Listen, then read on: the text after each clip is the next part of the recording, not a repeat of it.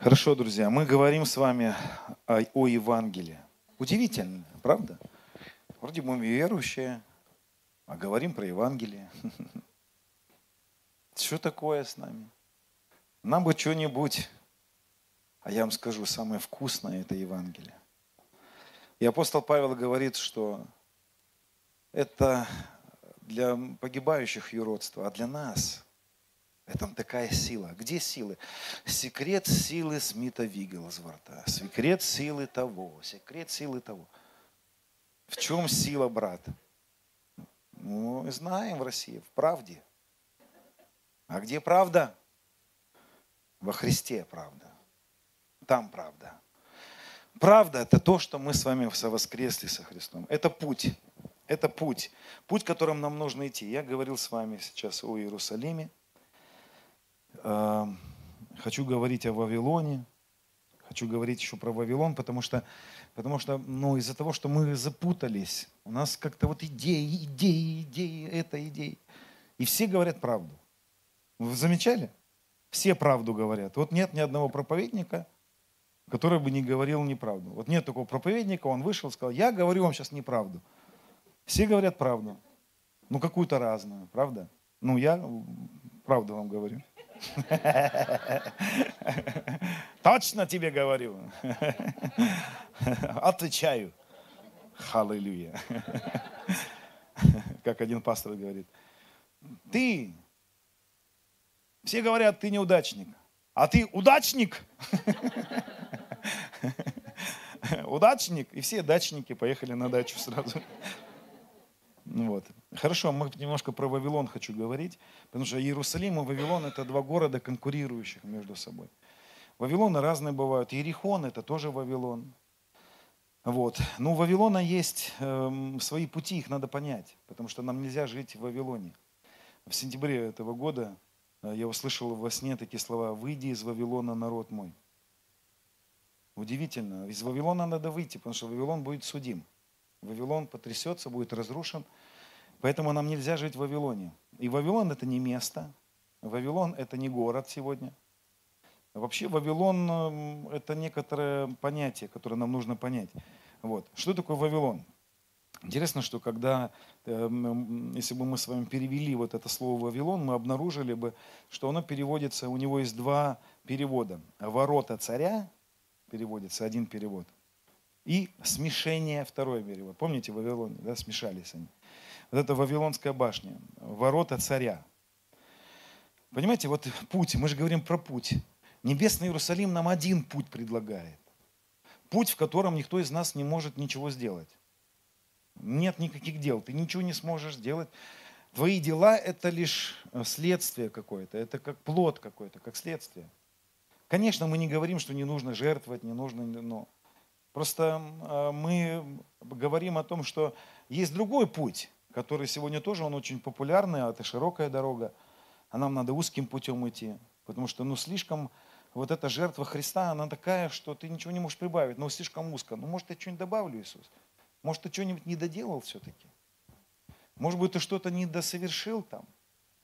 Даже, знаете, вот настолько человеку хочется добавить к жертве Христа, вот э, есть такой текст в Писании, Павел говорит, что я страдаю, восполняю недостаток скорбей восполняя в плоти свои недостаток скорбей Христовых. Да, знаете, текст такой, примерно так его назвал.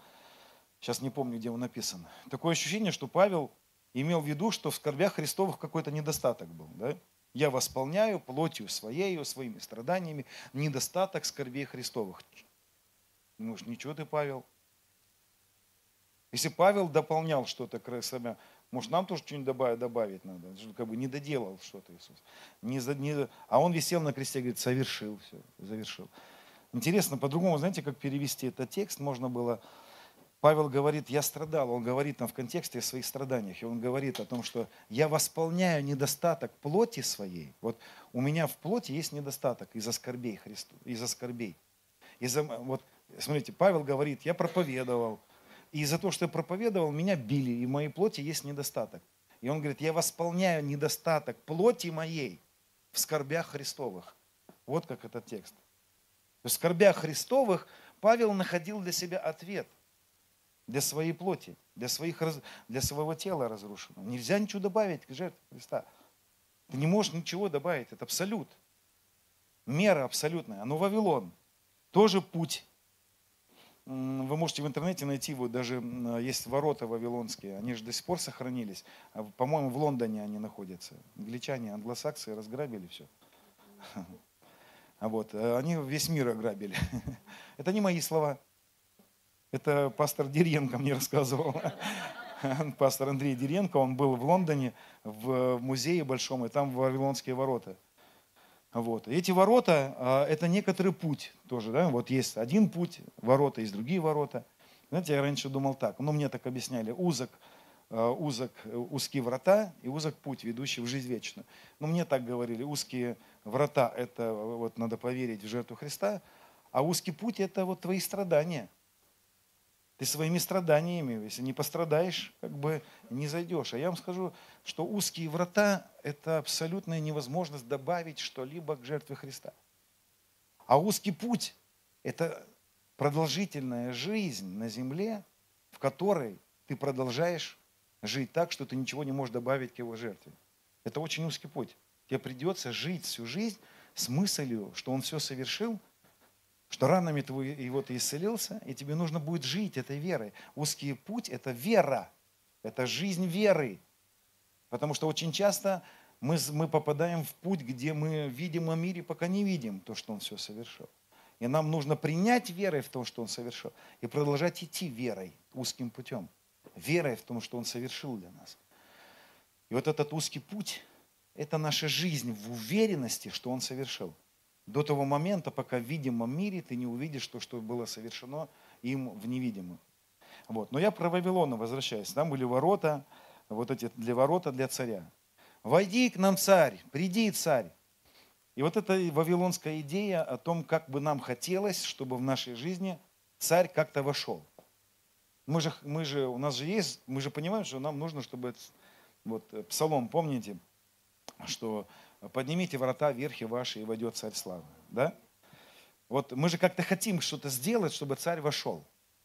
Но я вам хочу сказать, что а, вот этот текст «поднимите врата верхи ваши, и войдет царь славы», он уже исполнился. Вы не сможете его исполнить. Это исполнилось, когда Христос вошел в Иерусалим. И ворота, которые надо было поднять, верхи врат, которые он просил, поднимите врата, верхи ваши, и войдет царь славы. И они не подняли в Иерусалиме эти верхи врат. Потому что верхи врат – это ограничение. Это ограничения, которыми мы ограничиваем Бога. И я скажу, верхи врат – это наше неверие. Мы ограничиваем Бога всего лишь навсего своим неверием. Очень часто нежеланием даже погружаться в то, что Он для нас совершил. Ну вот, Вавилон, еще раз. Это ворота, это определенный путь. Что же такое ворота? Что же такое Вавилон? Вавилон – это в принципе ветхий человек. Это ветхий Адам. Это дерево познания добра и зла. Это Синай, это вот эта гора Синай. Это все по-другому, это самоправедность, самоуправляемость. Я буду говорить в воскресенье, буду приводить нас к правлению Христа. Нам нужно подчиниться Ему. Вы не представляете, какое счастье вы обнаружите, когда вы будете жить в подчиненности Христу. Это потрясающая жизнь. Многие не подчинены еще Ему. А это одна из, одно из благословений, данные нам во Христе, что Христос наша голова. Но потом, самоуправляемость – это Вавилон. Выйдите из Вавилона. Вот. Вавилон – это, это идея о том, что царь должен к нам войти с помощью наших способностей. Это когда наши, наше посвящение, наши жертвы являются причиной того, чтобы Господь что-то у нас совершил. Это очень опасно на самом деле, потому что жертва о многом говорит. И нам нужно научиться, знаете, как бы не жить в идеях Вавилона. В, в Иерусалиме, помните, я говорил, что ты можешь сделать, чтобы ты получил что-то? Ничего. Ты можешь признать, что Христос был распят, ты был распят, ты воскрес. Когда Он воскрес, Он вознес тебя и посадил во Христе на небесах, и ты стал сопричастен к Его ресурсам. Ты ничего не можешь делать. Здесь сеяние жатва работает, но здесь работает в небесном Иерусалиме, это работает так. Это Он, то семя, которое упало на землю и умерло. И через его смерть мы пожинаем пажити, которые мы не сеяли. Понимаете, да? То есть в Иерусалиме, в небесном Иерусалиме, это откровение о том, что ты заходишь в дома, которые не строил. Ты не строил это. Поля пожинаешь, которые... Они же зашли в, обетованную землю, когда пшеница колосилась, ее собирать надо было. Виноградники, которые ты не делал. Это не ты делал, ты не жертвовал. Это не ты трудился над этим полем, не ты пахал его. Это другой пахал. Это он был распят на кресте. Это его было, труд был его, это его работа была. А ты входишь в его работу. Вот такое было такое благословение. Это ребенок, который родился в семье. Но что он сделал такого, чтобы вы его кормили? Да ничего. Все, что нужно делать ребеночку, принимать любовь. Вот и все. Ты принимающая сторона. Но Вавилон это немножко по-другому. Вавилон это когда человек решил ну, сказать Богу, слушай, ты войди-ка в мою жизнь, войди в мое положение, сделай что-то со мной. Потому что я тебе, вот видишь, денежку дал, в церковь хожу, когда все молятся, молюсь громче всех. Пастор говорит танцевать, танцую. Я в китайской церкви как-то был. И вообще не понимаю, боже мой, что с ними происходит? Что там за моторчик в китайцев засовывает? Полтора часа прославления было, они скакали полтора часа без остановки. Там 500 человек зал был. Я через 10 минут выдохся. Но нет у нас у русских этого моторчика, нам его просто не дали, и все. Они скакали, вот. И э, это вот когда мы, знаете, что-то делаем, не, не то, что они плохие, просто иногда мы молимся, потому что, потому что хотим, чтобы Он услышал нас. Потому что если я буду молиться, то Он что-то мне даст. Молиться надо. Но мы молимся не потому, что Он нам что-то даст. Мы молимся, потому что Он нам дал. Вы понимаете? Мы благодарим Бога и преуспеваем в своей вере, в то, что через как от божественной силы Его даровано нам все для жизни и благочестия. Вы понимаете, что когда ты воскрес со Христом, тебе уже все даровано. Ты зашел в семью, тебе все даровано и ты преуспеваешь в своей вере с благодарением. В Вавилоне ты благодаришь Бога, и твоя даже благодарность как причина. Ты видишь, я тебя благодарю. Ты посмотри, войди в мое положение, я же благодарю тебя. Я же даже потанцую. Я же даже что-то сделаю ради тебя. Вот так войди. Я причина, и мое, мои потуги причина. Опасный путь. Очень опасный путь. Вы знаете, пандемия, когда началась, э, у нас один наш очень близкий друг, друг семьи нашей, а мы как раз погружались в благодать. У меня сны были, что Господь говорит, вы сокрыты во мне. Ангел-губитель мимо пройдет, он вас не коснется, вы не заболеете. Все будет хорошо, вы никто не умрете. И наш друг семьи, эм, дядя Петя, ты вот, Виктор вот знает его, и мы с ним разговаривали, он говорит, ну что ты там о благодати проповедуешь, ну-ка расскажи мне. Я ему говорю, слушай, дядь Петь, ну вот, ну вот мы умерли со Христом и воскресли, и мы просто принимаем его заботу. Что ты говоришь мне? Ну такое, ну нет, я, я буду зарабатывать. Я сейчас пропащусь хорошенечко, он увидит мой пост, и он даст мне то, что я хочу. Я ему говорю, дядя Петь, опасно, это очень опасный путь, смертельный путь потому что ты основываешься, ну, на, на, твой пост является причиной тогда. Ты положил в основание песок. Ты на песке пытаешься строить, ты упадешь. Нет, все, давай, ты своим путем иди, я своим путем пойду. Два месяца умер. Вы скажете, да, нет, это случайно. Нет. Люди умирают, это очень опасный путь. Вавилон разрушается. Вавилон, он на песке построенный, он разрушительный все сквозь пальцы уходит. Строили, строили, основывались на своих потугах. Вот Вавилон, он говорит так, войди к нам, царь, потому что мы посвященные. Войди к нам, царь, потому что мы способные. Я могу, чий. Я могучий. Знаешь, кресла такие есть массажные, я могучий. Вот нашим креслом должен быть Иисус. Он говорит, ложись в меня. Это я могучий. И он тебя, о, и ты кайфуешь. А здесь ты сам могучий, это я такой. Вавилон это когда ты говоришь, это я сейчас возьму усилиями своими и справлюсь с грехом. Я сейчас напрягусь. Это жизнь по плоти, так называемая. Вот апостол Павел, он очень много говорил про жизнь по плоти. Галатам 6.7 написано, не обманывайтесь, Бог поругаем не бывает. Что посеет человек, то и пожнет. Смотрите, что посеет, то и пожнет. Сеющий в плоть свою пожнет от, от плоти тление, смерть, разрушение. Сеющий дух от духа пожнет жизнь вечную. Вот это два пути. Вот Иерусалим и Вавилон. Здесь ты сеешь в плоть, ты свою плоть ставишь как причиной. Здесь ты причина, и твои жертвы причина. И он говорит, ты пожнешь тление здесь. Это опасно. Не сей так, не живи так. Не делай свои потуги причиной твоих благословений. Пусть у тебя будут жертвы. Пусть ты будешь очень посвященный. Пусть ты будешь невероятно жертвенным человеком.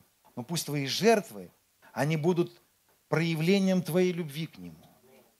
Пусть это будет проявление твоей веры. Вот смотрите, если, он, эм, если мы во Христе обогатились, и Он обнищал, и я еще потом буду говорить эту мысль более подробно. Если мы с Ним э, совоскресли, Он обнищал, чтобы мы обогатились. Но если мы с Ним живем в этой реальности, наверное, мы должны как-то свою веру показывать здесь. Она не умственная у нас должна быть. И наша вера, она жертвенная. Она должна проявиться.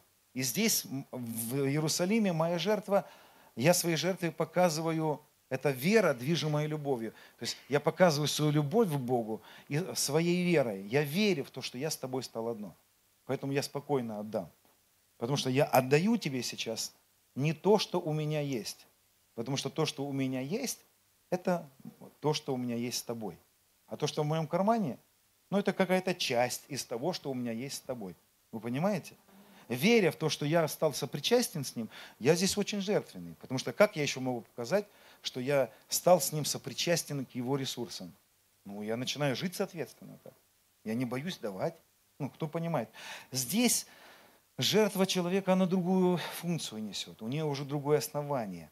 Здесь жертвенность кладется в основание, и твоя жертва, она становится причиной. Ты на нее становишься и говоришь, вот причина, почему ты меня должен благословить. Понимаешь? Здесь жертва ты ей свидетельствуешь о своей любви и о вере в то, что Он совершил Иисус, здесь ты своей жертвой будешь свидетельствовать о том, какой ты хороший и почему тебя должны благословить. Это сделал Каин и Авель. Вот это два брата, две горы, да? Каин, он принес жертву и сказал, ты давай, Каин, Бог, ты что, не видишь, что ли? Посмотри, какой я. Ох, какой я хороший. И отвергнутый, песок, посеял в плоть. Вообще, жить по плоти – ну, вот для нас, э, когда-то для меня было удивительно обнаружить, что жить по плоти – это не всегда э, такое жизнь, развращение каких-то в грехах. Вообще плотская жизнь, она очень может быть такая даже себе нравственная. Потому что плотской человек – это человек, который добился э, посвященности, добился каких-то ну, нравственности, благочестия с помощью своих усилий. Он взял себя в руки и бросил курить. Хороший. Понимаете, когда красиво. А ты бросил курить? О, молодец. Но это добро с дерева добра и зла. Это только выглядит как добро.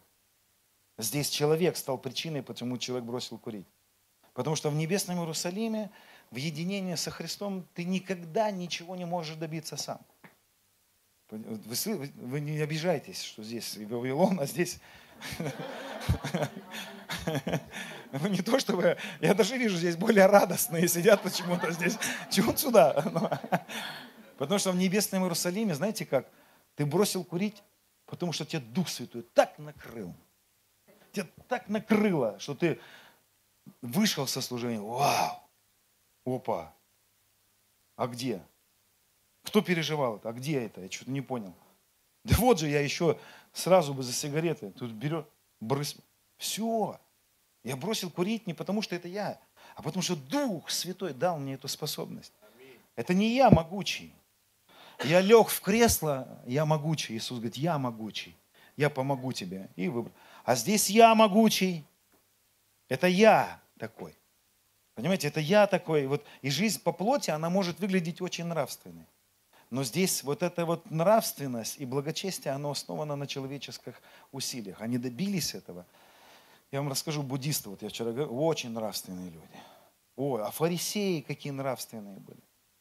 Все заповеди соблюдали. Они же, вообще, я вот недавно услышал такую фразу прикольную. Фарисеи – это мечта современных пастырей.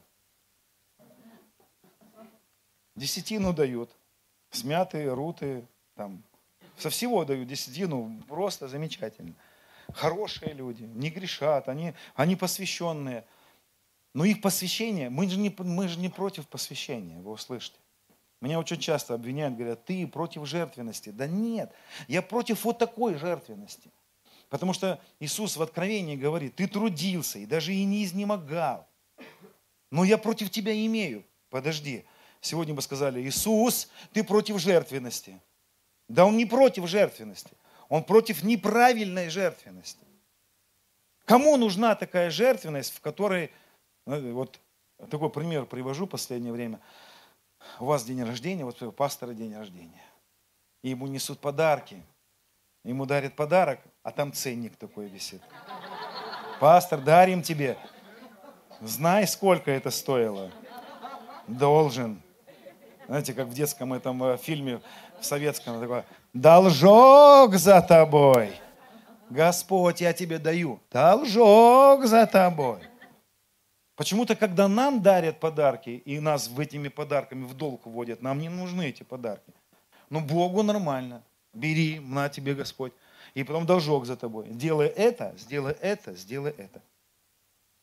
Один известный проповедник упал недавно, имя не буду называть, очень известный. Все его книги его читали, ну, какое-то время назад. Я встречался с человеком, который э, был на его, ну, на, на служении, где э, этот пастор вышел, он не в нашей стране, он вышел на лидерском и говорит, я заставлю Бога сделать все, что я захочу. Я возьму пост, я дам жертву, и Он сделает все, что я захочу. И потом он упал, и когда он упал уже, он разговаривал с, вот, с этой, этой женщиной, одна сестра мне рассказывала, она говорит, когда он упал, он пришел к ней и говорит, в тот момент произошло мое падение. В тот момент я упал. В этот момент Дух Святой ушел от меня. Он говорит, я даже не понял, что за вот это, знаете, на Навуходоносор, вот этот вот, носор. Какой носор у этого на Навуходоносор? Вырос. Это жизнь по плоти, где, знаете, э, люди, живущие по плоти, Богу угодить не могут. Ему не нравятся люди, которые свои потуги, свою, свои усилия ставят как причину каких-то благословений. Павел так говорит в 8 главе к э, римлянам, живущие по плоти, Богу не могут угодить, ему не нравится это. Знаете, почему не нравится? Ну, представьте себе такую ситуацию. Ты работал, работал, ты отец или мать, ты работал, пахал на вахте полгода, заработал, все сделал, приезжаешь к детям своим, нате вам, дети, все для вас сделал. Они говорят, спасибо, раз в год на Пасху, спасибо тебе, что ты все сделал. Но мы сами как-нибудь справимся. Он все сделал для нас. А мы сами пытаемся. Там и его жертва есть. А мы тут свою жертву закладываем какую-то. И вы понимаете, он говорит, мне не годно это, мне не нравится. Когда я видел Христа на кресте, он сказал мне, возьми все. Ну возьми все, что я сделал для тебя. А когда я другие жертвы закладываю в основание, ему не нравится это. Ну кому понравится? Ну кому понравится это? Мне не понравилось бы, чтобы мои дети отвергли мою жертву, я за них пахал, работал, а они отвергли мою жертву и пошли сами. Да, они могут, да, у них что-то там получается. Ну нет, я хочу помочь. Это мое сердце, у меня много всего. Вот это сердце Отца. Вот этот путь по плоти, он не угоден ему. Живущие по плоти Богу угодить не могут. И у них никогда это не получится, понимаете, друзья? И нам нужно осознать вот эту, вот эту грань нашей жизни. И он говорит, выйди из Вавилона, ну выйди из этого мышления. Выйди. Не пытайся сам бросить, не пытайся сам быть благочестивым. Ведь у нас не получится быть благочестивыми. Нет, на время получится. Стягиваешь, стягиваешь, стягиваешь себя. Терпишь, терпишь, терпишь. Ну как дал, дал. Павел, э, э, Давид говорит, положил я завет с глазами своими. А? Иов, да, да. И что-то как-то вот, ну, не совсем у него получилось. Давид говорит, я не буду говорить. Вот он там говорит, я не буду говорить. И он как в конце псалма, как задал, задал, все, выдал весь ропот, какой мог выдать. Не получается что-то у нас, понимаете? Вот отдаем обеты, обещаем. И не получается, потому что у нас нет этой способности. Помните, Адам отделился, упал в самость, И в этой самости он понял, я не могу. Вот Павел говорит так об этой мысли в 6 главе к римлянам, в, 8, в 7 главе к римлянам. Он говорит, заповедь-то хороша. Ну, правильно она говорит, не пожелай. Но вот чтобы сделать это, в себе этого не могу найти. Я не могу в себе найти этой способности сделать это. Потому что в нас нет этой способности. И Бог знал, что в нас нет этой способности. Я никто, я не могу. Я не могучий. Я никто, как Павел говорит. Нам нужно признать это. Я ничего не могу. Я не могу ничего. Я детей не могу правильно воспитать. Недавно с одним пастором интересным общались, тоже в России известный пастор, такой Белосевич, кто, может, знает его. Мы сидели, разговаривали с ним. А у него дети идеальные. У него очень хорошие дети все. И его спрашивают, ну, пастор, расскажи, как так получилось, что у тебя такие дети? А ну, пастор, он такой, он непростой. У него характер такой, ну, он такой, ну, боевой очень человек. А дети очень другие. Он говорит, я вообще ни при чем здесь. Он говорит, я могу вам точно сказать, я тут вообще ни при чем. Вот я общался буквально на той неделе, Бен, его сын, в Ярославле служит. А он говорит, да, это благодать. Он, а Белосевич говорит, я когда понял, что я не, могу с ними, я предал их Богу и все. Но это не мое, я, что я могу сделать с ним? Это благодать работает. Я могучий, я справлюсь. И смотришь потом, у меня одноклассник был, родители, э, мать, отец, значит, э, директор школы, мать возглавляла, ну, возглавляла, как вот это Министерство образования в городе. Главное было. Сын уже, я не знаю, лет 40, наверное, в тюрьме сидит уже. Оторви и выкини. Они его воспитывали. Что такое? Вы не замечали вот этот момент? Как будто как ты что-то пытаешься, а как будто раз и напоролся наоборот. Ты вроде бы доборолся и напоролся потом опять. Потому что вот эта жизнь по плоти, жизнь, где, где мы пытаемся, знаете, свою, вот эту свою браваду показать. Я понял в какой-то момент, что я, вот смирение, которое от нас ждет, помните, я смиренным, Бог смиренным дает благодать. Вот это смирение, которое он сегодня ждет, это наша осознанность, что не отдел, чтобы никто даже не похвалился. Что это не ты, твое благочестие, это не потому, что ты такой чтобы никто даже не похвалился собой. Мы пере, начали переучивать людей свидетельствовать. Выйдет, знаете, да кто свидетельствует? Я. Я молилась 40 дней. Я жертвовала это. И Бог мне дал. И непонятно, то ли Богу слава, то ли ей. Вы понимаете? Кому слава от этого? Ты, ты, ты, ты про что свидетельствуешь? Про Божью славу или про себя великую? Надо так свидетельствовать, чтобы Христос был прославлен. Это Его слава. Надо говорить, я вонючка американская. Ирод я пузатый. Он помиловал меня. Ну так, ну так. Знаете, разговаривал недавно с братьями такими, вот у меня есть друг Валера Гусаревич такой. Он, он ну, очень богатый человек, очень состоятельный. Я говорю, скажи, как ты богатым-то стал? Он говорит, я вообще не знаю. Он дворником работал. Знаете, он работал дворником. Советская... Он говорит, советская армия офицером был, потом развалилась армия, дворником работал. Что делать? Дворником работал, представляете? Как кусты стриг. Пастор позвал, по, по, пастор построил дом, пригласил братьев, кто поможет кусты постричь. Он говорит, я пришел помогать пастору. Ну и начал газон косить, ему там стричь, ну, бесплатно помогать. Ну и что-то понравилось. Газон косить, траву стричь. Потом время проходит, говорит, брат один подходит в церковь, говорит, там человек с большими деньгами есть, ищет бизнес-идею. У тебя есть какая-нибудь бизнес-идея? А он дворник. Какая у него бизнес-идея может быть? Вы понимаете, что это уже как-то ну, не отдел, чтобы никто не похвалился. То есть тут ты понимаешь, что оно, это летело, летело и прям прилетело вот до самой стрела.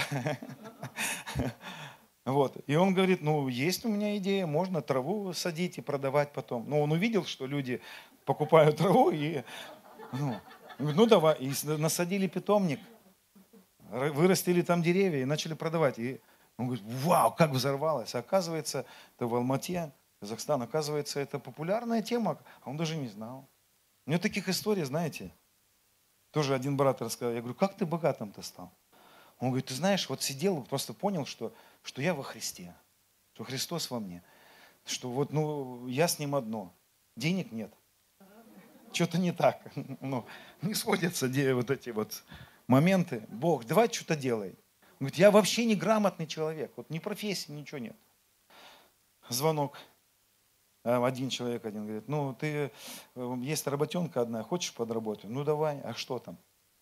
Честно, он мне объяснял, я даже до конца не понял. Работа такая была, на компьютере, а, вот вы когда в интернет заходите, делаете в поисковике заброс какой-то, этот запрос отражается где-то.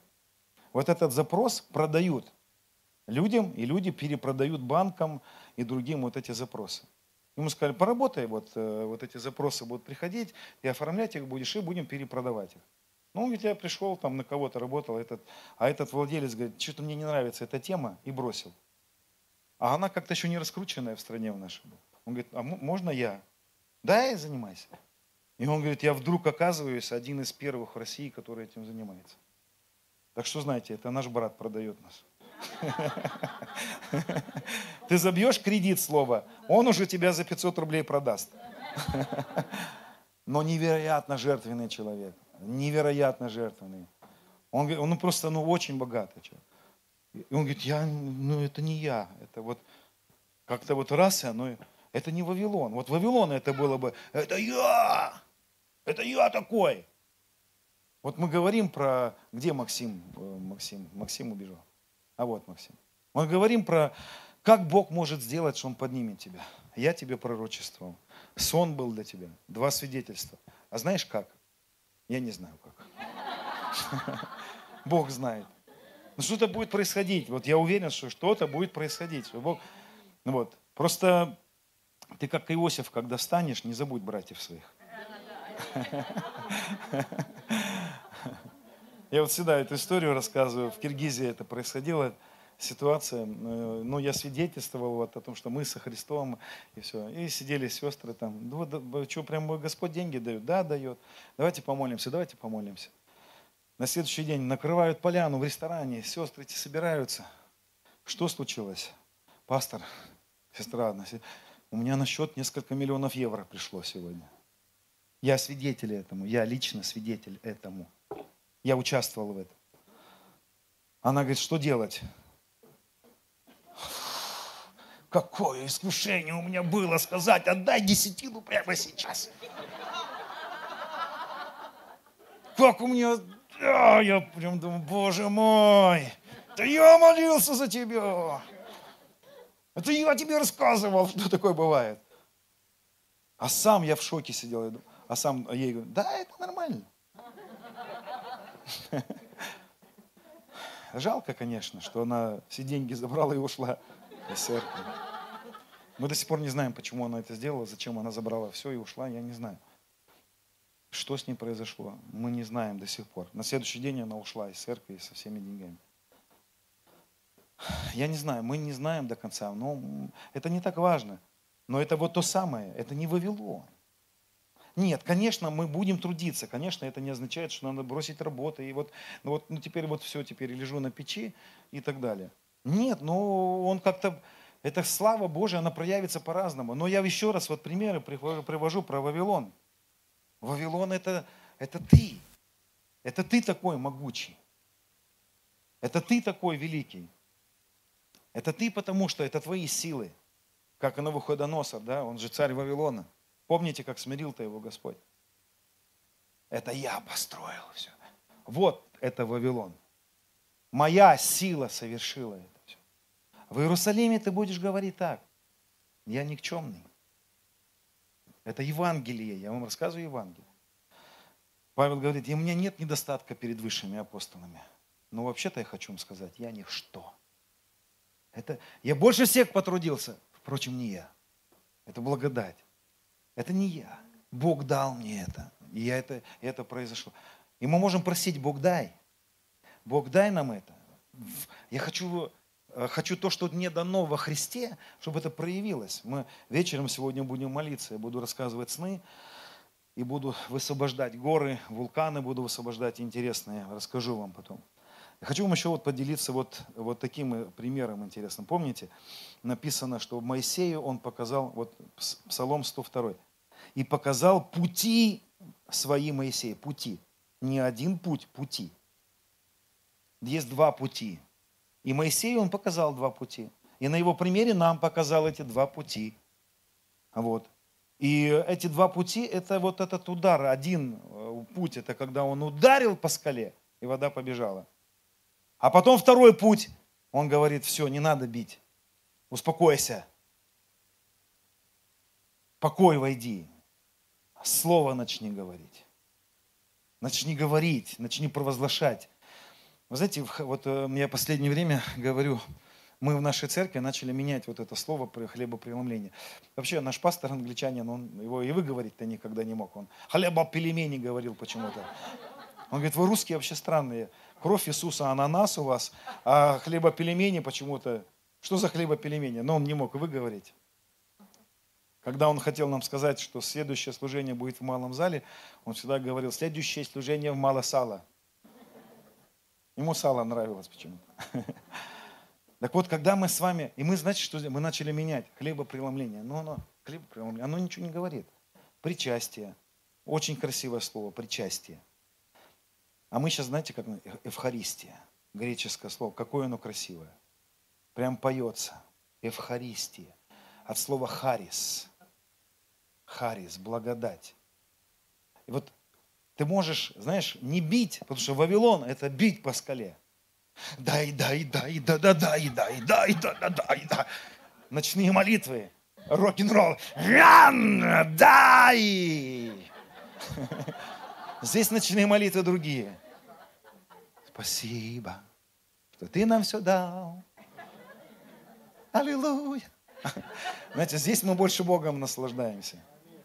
Ну, мы так, конечно, говорим, папа, из того, что у нас там есть, на землю дай, прояви, потому что ты уже имеешь, но тебе еще и здесь дано будет. Только имеющему дано будет. Здесь ты уже имеешь, поэтому тебе дано будет. Здесь ты не имеешь. И только потому, что ты вот рок-н-ролл устраиваешь этот, ты прорываешься. Один, один брат у нас был такой, это еще конец 90-х, вот. Он настолько сильно был в Вавилоне, и он стоял в хоре. Настолько сильный он был вот в этом уже, и у него штаны вот так лопнули прямо. Он всегда был без голоса. На песке. Все порвется здесь. Здесь разрывается. Живущие по плоти Богу не могут угодить. Он говорит, ты что, ну успокойся ты. Успокойся, я тебе сказал. In the mighty name of Jesus Christ. Вот. И здесь мы бьем эту скалу, и вода бежит. Да, в Ветхом Завете закон. Что такое законничество? Законничество или закон, вот мы говорим, это законники. Вы знаете, друзья, здесь, когда мы в небесном Иерусалиме живем, здесь тоже законы есть. Один муж, одна жена – это закон. И не надо нарушать закон. Здесь благодать – это не отсутствие закона.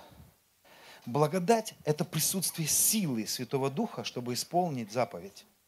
Заповедь здесь есть, не убей. Вообще, конечно, заповеди тоже интересные. Вы замечали, что в десяти заповедях ну, вот написано «не вожелай жены ближнего», про мужа ближнего вообще ничего не написано.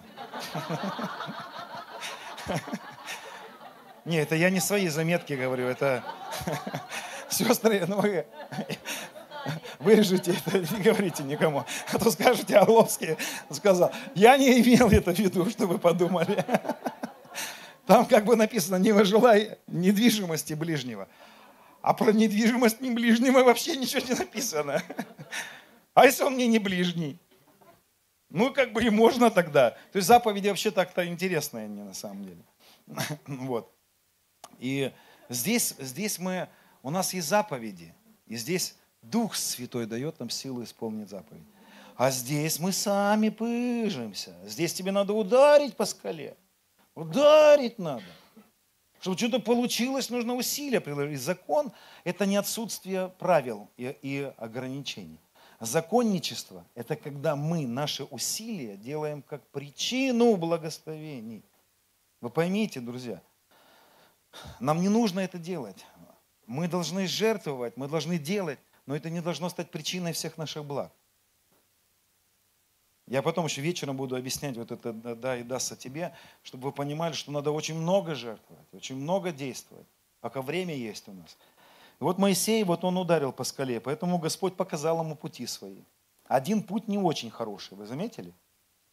Когда уже благодать пришла, когда уже закон ушел, в законе было нормально, что ты должен потопать, чтобы, а в благодати ты, ты зашел в обетованную землю. Все, здесь надо слово говорить слово веры в устах твоих. Ты их Евхаристию принимаешь. Ты провозглашаешь свое причастие к славе. Ты провозглашаешь свое причастие к финансам. Ты провозглашаешь свое причастие, когда ты хлеб преломляешь. Ты говоришь, я причастен к этому.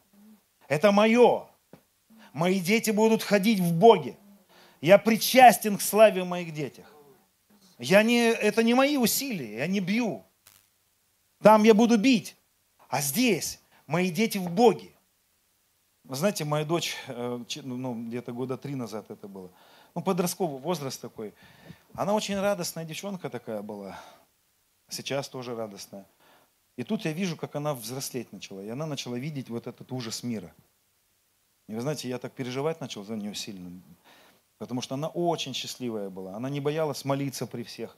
И тут вдруг я вижу, что она такая грустная ходит. Уже мы спать легли, помню. Я иду ну, уже в свою спальню, э, чистил зубы, все. И слышу, мне Дух Святой, зайди в ее комнату. Прямо сейчас. Я захожу, она в подушку ревет. Соня, что случилось? Почему мир такой? Почему все так плохо? Почему люди умирают? Почему грех есть? Почему люди живут в грехе? Почему люди в грехе, но денег много? А тех, у кого денег, ну, и у нее вот эти все вопросы. И я так испугался за нее. Мне такое переживание было. Это же, ну, это для любого отца, вот это вот, что с ребенком, что делать? я говорю, Господь, ну, что мне делать? И на следующий день мне отправляет сон, пророческий сон, одна моя, ну, один наш очень близкий друг, пророк, Лена Мерешка ее зовут. Живет она под Киевом сейчас, такие страсти переживает, конечно.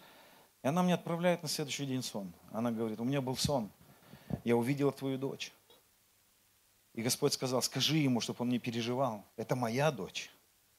Я буду о ней заботиться. Я буду ее вести. Я буду говорить с ней. Я буду помогать ей. Это моя дочь, а не твоя. Отдай мне ее. Я фу, свалилось все здесь. Ты понимаешь, свои дети даже в нем. Что ты можешь? Ты не можешь умолить его. Он не злобный Танос, которого надо уговаривать. Его твои дети, и ты доверяешь, и ты провозглашаешь причастие. Ты здесь говоришь слово веры в устах твоих. Слово веры в устах. Веры в то, что Он совершил для тебя. Здесь Он еще не совершил. Здесь Дух Святой внутри меня. Ты утром просыпаешься, и слово веры, Дух Святой. Ты во мне, а я в тебе.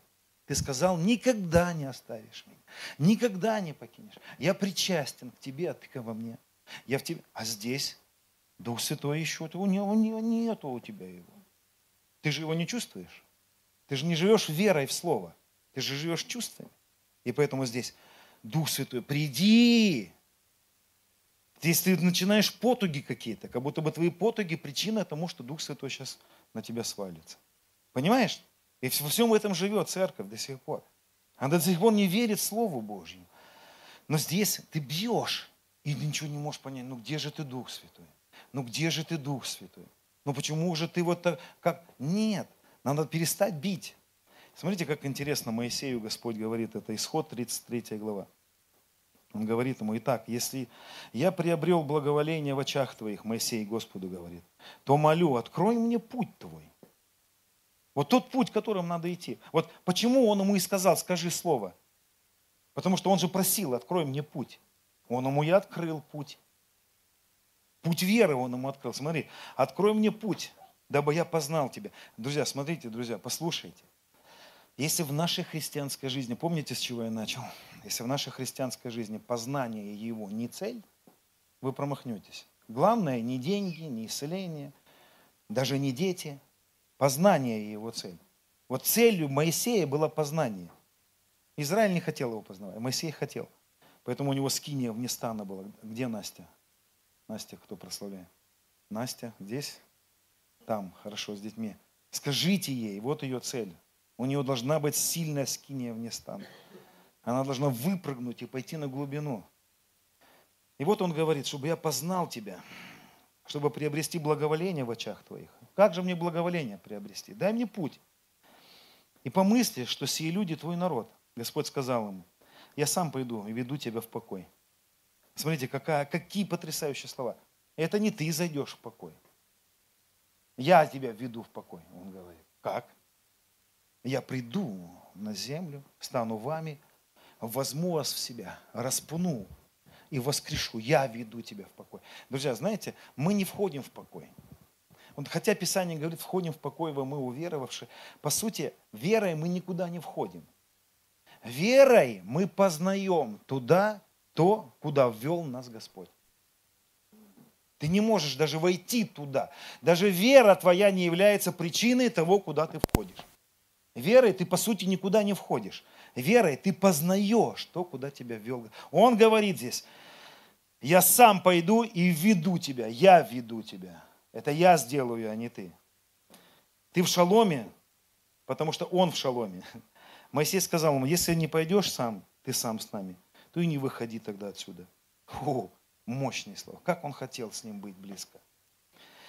И почему узнать, что я и народ твой обрели благоволение в очах твоих? Не потому ли, когда ты пойдешь с нами, когда я, я и народ твой будем славнее всякого народа на земле? И сказал Господь Моисею, и то, о чем ты говорил, я сделаю, потому что ты приобрел благоволение в очах моих и я знаю тебя по имени. Моисей сказал, покажи мне славу твою. И сказал Господь, я проведу тебя, я пройду перед тобою, и всю славу мою провозглашу имя Егова, имя Яхвы, перед тобою, и кого помиловать, помилую, кого пожалеть, пожалею. И потом сказал он, Господь, лица моего не можешь увидеть, потому что человек не может увидеть меня и остаться в живых. И сказал Господь, вот место у меня, встань на этой скале. Вы должны уже читать и понимать. Встань на этой скале. Когда же будет проходить слава моя, я поставлю тебя в расселение скалы, покрою тебя рукой моей, доколе не пройду. И когда сниму руку мою, ты увидишь меня сзади, а лицо мое не будет тебе видимо. Вот он говорит Моисею, я тебе, ты встань на скале, я пройду, спину мою только увидишь, потому что если ты меня увидишь, никто не может увидеть меня и остаться в живых. Ну, как истолковали это евреи? Помните Исаия, как истолковал в шестой главе? Исаия, увидел я Господа, и все истолковал это пророчество Моисея. Нельзя увидеть и остаться в живых. Но почему-то Исаия остался в живых. Вот что интересно. Потому что когда Господь говорит здесь, что нельзя увидеть лица моего и остаться в живых, Он не имеет в виду физическую смерть. Имеется в виду вот что, друзья. Что увидел там Моисей? Какую спину он увидел? Он увидел спину Сына Божьего. Он увидел разорванную спину Христа.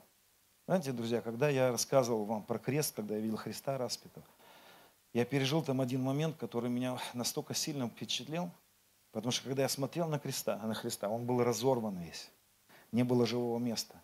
Когда он прикасался к кресту, он моментально от него отодвигался, потому что впивались в его раны на спине вот эти занозы креста.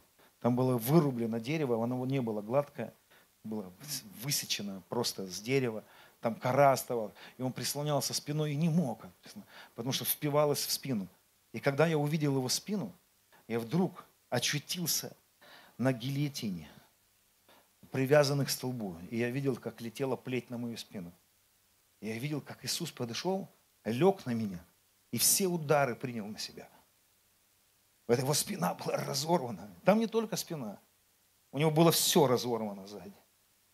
Он покрыл мою спину моих переживаниях со Христом я всегда видел его сзади себя. Он всегда заходил за мою спину. Его спина была разорвана. Из-за меня, из-за тебя. И Моисей увидел эту разорванную спину Христа. Он увидел путь. Нет другого пути, кроме смерти и воскресения Христа. Нет другого пути. И когда Господь говорит, нельзя увидеть меня и остаться в живых. И истолковать это нужно было так. Вот он, Сын Божий, пришел на землю – Помните, Филипп говорит, ну покажи нам уже отца и довольно. Он говорит, вот он я. Ты увидел меня. Но никто не умер. Нет, все умерли. Все правильно. Нельзя было увидеть его и остаться в живых.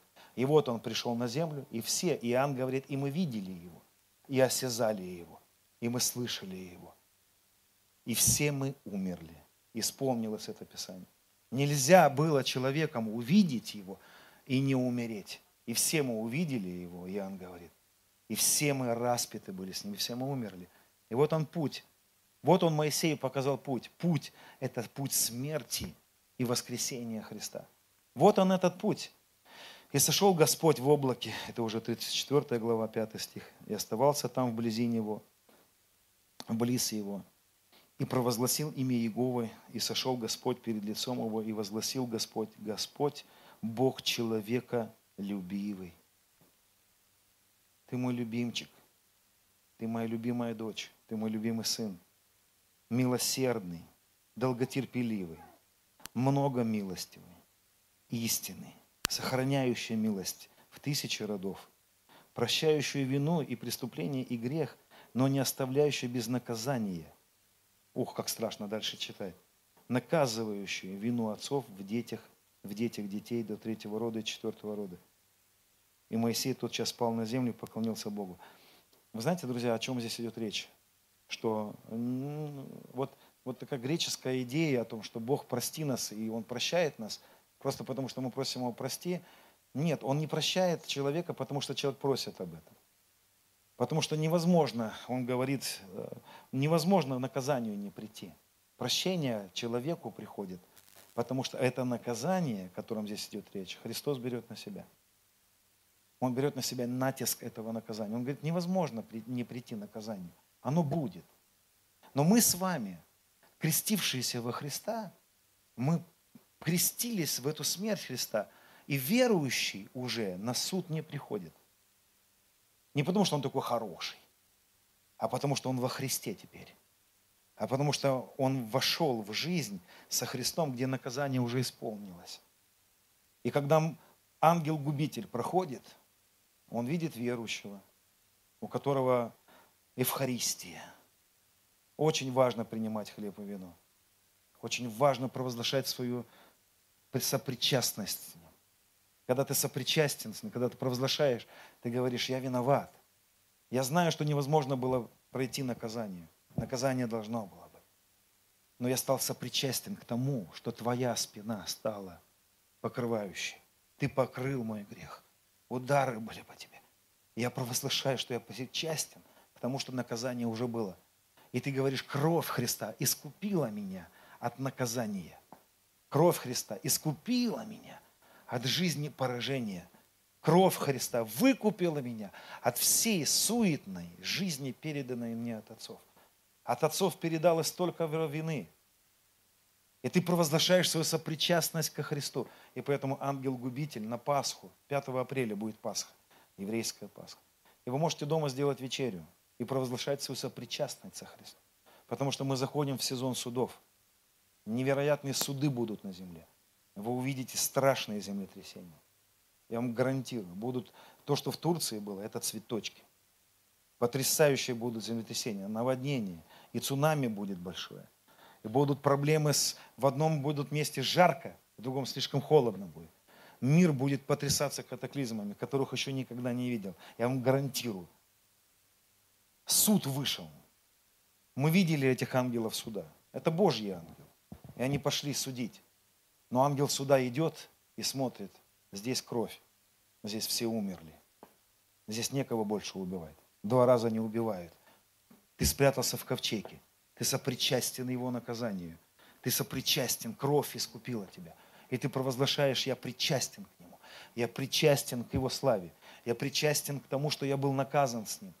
Только он стал этой плотиной вода, Иордан наступил на плотину, и он взял на себя удар этого, этой воды, этой смерти.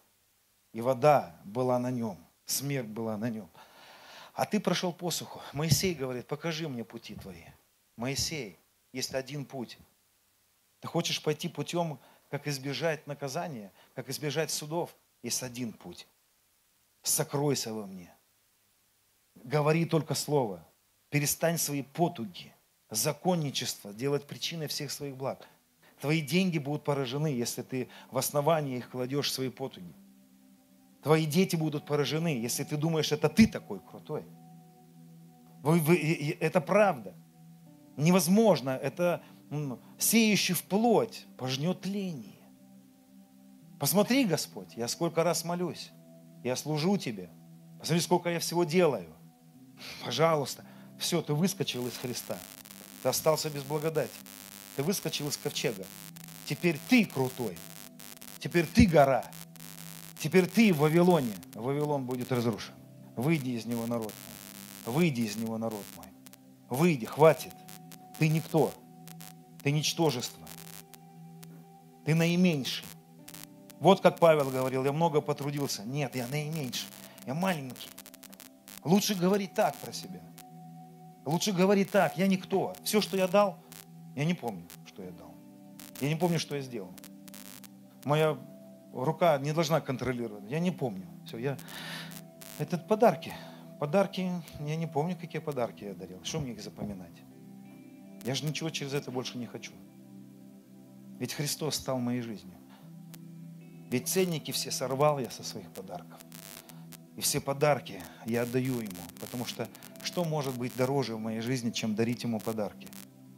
Чем жить для Него? Что может быть прекраснее? Я выхожу из Вавилона. Выйди из Вавилона, народ. Выходи. Любимчик, выходи. Дочь прекрасная, выходи. Уповай на Него. Ты в Него одет и благословен только потому, что Он потрудился. Я вам гарантирую, в это время будут происходить потрясающие вещи. Я вас немножко испугал событиями. Я пока до конца даже не знаю, что будет, но знаю точно, что будут землетрясения и катаклизмы в физическом мире будут. Но в это же самое время произойдет потрясающий рост тех, которые во Христе. Они будут процветать, они будут как зеленые, как лоза с виноградом, потому что они у потоков вод. Будет так. Знаете, как э, мне один друг рассказывал, как в Мариуполе происходило. Вот я, вот я буквально приехал с этим свидетельством. Пастор с Мариуполя рассказывал война, вот он фронт. Он говорит, мы вот посередине фронта, вот 100 метров, 500 метров одни стоят, километр другие стоят. И у нас улица вся обстреливается. Он говорит, хоть у меня и стены метр дома. Он говорит, я не понял, стены метр. И он говорит, я взял масло и пошел по соседям, принимайте Христа. Кто примет Христа? И он говорит, все соседи Христа приняли. Я мазал маслом, и мы все скрывались во Христе. Один сосед с улицы, один сосед, как матом, говорит, иди отсюда со своим Христом. И он говорит, вся улица целая, вся. Снаряд ровно прилетел в этот дом. Он говорит, ровненько прилетел. И в огородике все лежат. Другой мне рассказывал, как у него родственник в Мариуполе был. И он говорит, все, связь исчезла, месяц нету связи, а это война вся идет. Он говорит, я молюсь, Бог мой, сохрани его. Ты же знаешь, что он во Христе. И ему сон снится, этому брату. Ангел приходит, и он говорит, я вижу во сне, как этот родственник в подвале дома. Ангел приходит и крыльями своим покрывает подъезд весь, стояк. Через месяц этот родственник звонит и говорит, представляешь, месяц провели в подвале, вышли, здесь нету подъездов, с этой стороны нет подъездов единственный подъезд, стоит ровненько целенький. Что это такое? Насколько это славно? И это нет, это не то, что Господь говорит, ах ты гад такой, сейчас как дам тебе. Нет. Мы сами себя здесь, в Вавилоне, подвергаем суду. Мы сами здесь выходим на территорию. Вавилон будет разрушен. Он разрушается. Это песок. Нельзя строить на песке. Нам нужно строить на камне. И камень – это Христос. И на нем мы строим, и с ним мы живем. И вот здесь обеспечение в ковчеге. Это он, тот самый Ной, который построил ковчег. Вы знаете, 8 душ в ковчеге. 8 – это цифра Иисуса. 888 раз в Библии упоминается имя Иисуса.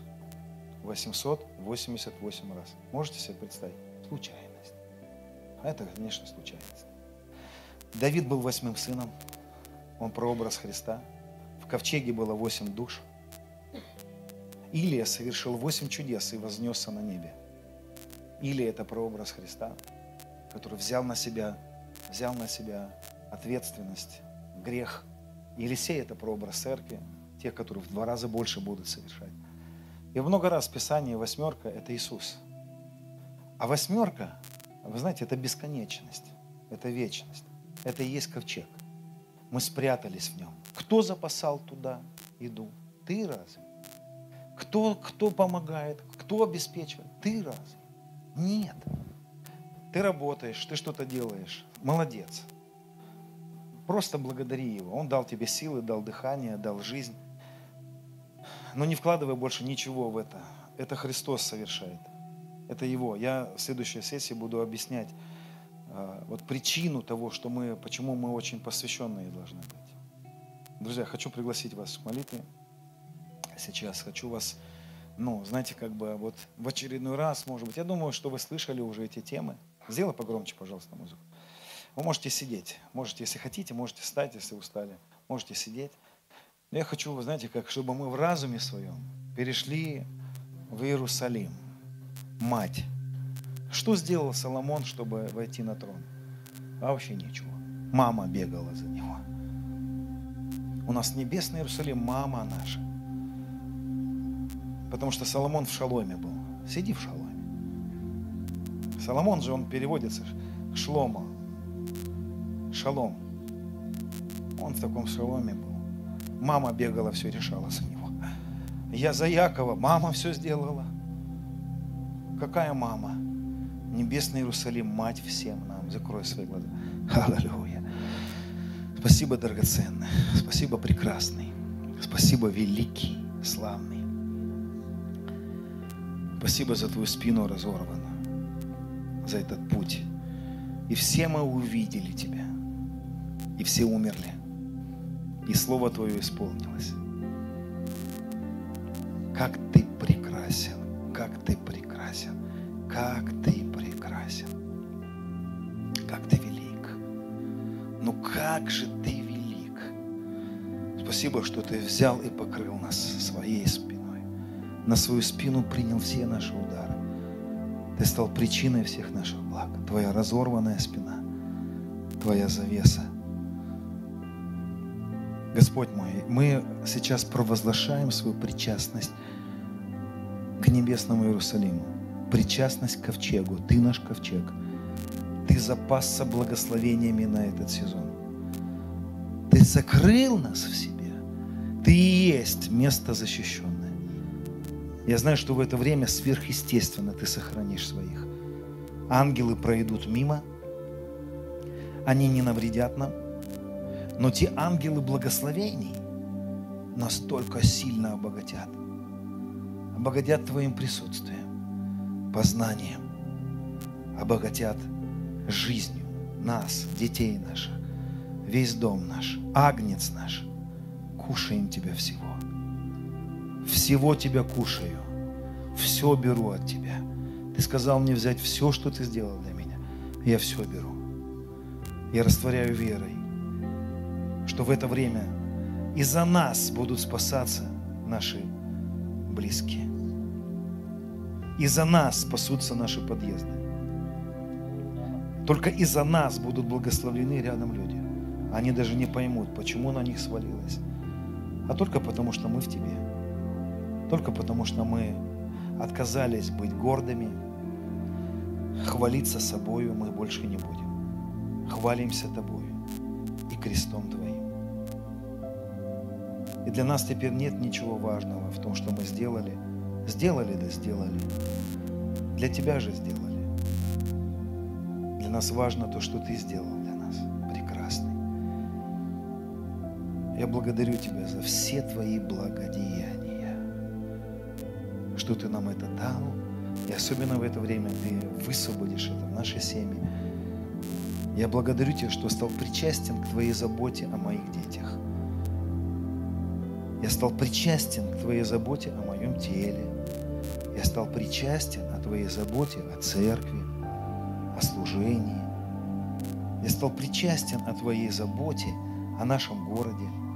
Я стал причастен о Твоей заботе о наших домах.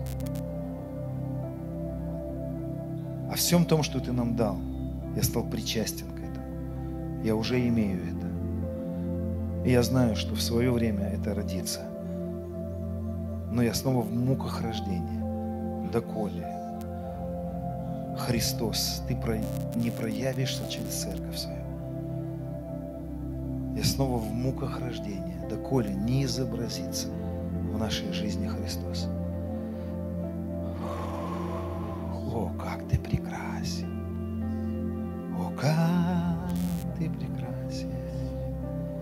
Мои детки в твоих руках. О, как ты прекрасен! Как прекрасная Харис, Евхаристия. Как ты прекрасен! Ну как же ты прекрасен! Ну как же ты прекрасен! Ты позаботишься обо мне. Те люди, которые призваны особенно к служению, вы стали причастны к заботе о ваших семьях. Если ты особенно призван вот, быть в полноценном таком служении, ты стал причастен к тому, что Он будет заботиться о тебе и о твоих детях. Это причастность потрясающая. Сопричастность потрясающая. Это привилегия величайшая. Он обеспечит, Он поможет, поднимет. Я свидетель этому. Я свидетель, что Он это совершал в моей жизни, в жизни многих других, которых я видел, которые доверялись Ему. Он верный, верный, верный. Все обещания, которые Он дал во Христе, да, и уже во Христе. Аминь. Нет ничего, что Он не доисполнил. Поэтому будь верующим, будь имеющим. Живи как имеющий. Живи имеющий Бога внутри себя и развивай эти отношения. Будь как имеющий все неограниченные ресурсы Бога. Будь как имеющий и сопричастный к ангелам. Это уже есть, и ангелы будут действовать, будут устраивать, будут созидать, будут приносить. Ангелы ждут твоей веры, потому что без веры ты как в отдельно, отделенный. Как только ты сопричастен, ангелы начинают действовать, церковь начинает созидаться. Славные свидетельства появляются, Бог созидает. Но всю славу мы отдаем Ему. И все венцы, и все заслуги мы полагаем перед его ногами и говорим, достоин только ты, Агнец. Все, что ты, все, что я имею, это ты дал мне. Чего я имею, чего бы не получил? Ничего. Ничего. Ничего. Я не имею, чего бы я не получил. И мне нечем хвалиться. Теперь, кроме креста моего Господа. Друзья, так живите. Так живите. Служите, любите, будьте очень посвященными пребывайте в нем. Всю жизнь свою отдайте ему, без остатка. Я буду рассказывать потом. Знаете, я жду, когда он придет. Я в ожидании второго пришествия. Мне так достала эта земля, я не хочу. Она очень красивая, интересная, но быть с ним не... Вот такое время тут есть, чтобы отдаться ему, чтобы уже не жить для себя, а жить для него – чтобы все возвращать в того, который есть глава Христос. Все возвращать того, который глава Христос. Возвращается только то, что дается. Ты ничего ему своего не дашь. Ты возвратишь ему только то, что он тебе дал. Все возвращать в того, который глава Христос. Чтобы опять дал, и опять вернуть венцы. Он опять дает, а ты опять отдаешь. Он опять заботится, и ты опять ему отдаешь это маленький промежуток времени. На небе нет возможности такого. У вас не будет возможности на небе что-то ему дать. Там нет нужды. Вообще нет нужды. Ты не сможешь ничего дать никому. В абсолютной, в абсолюте живут. Только здесь у нас есть недостаток, который мы можем восполнить. Только здесь, только сегодня, только в это время. Аминь.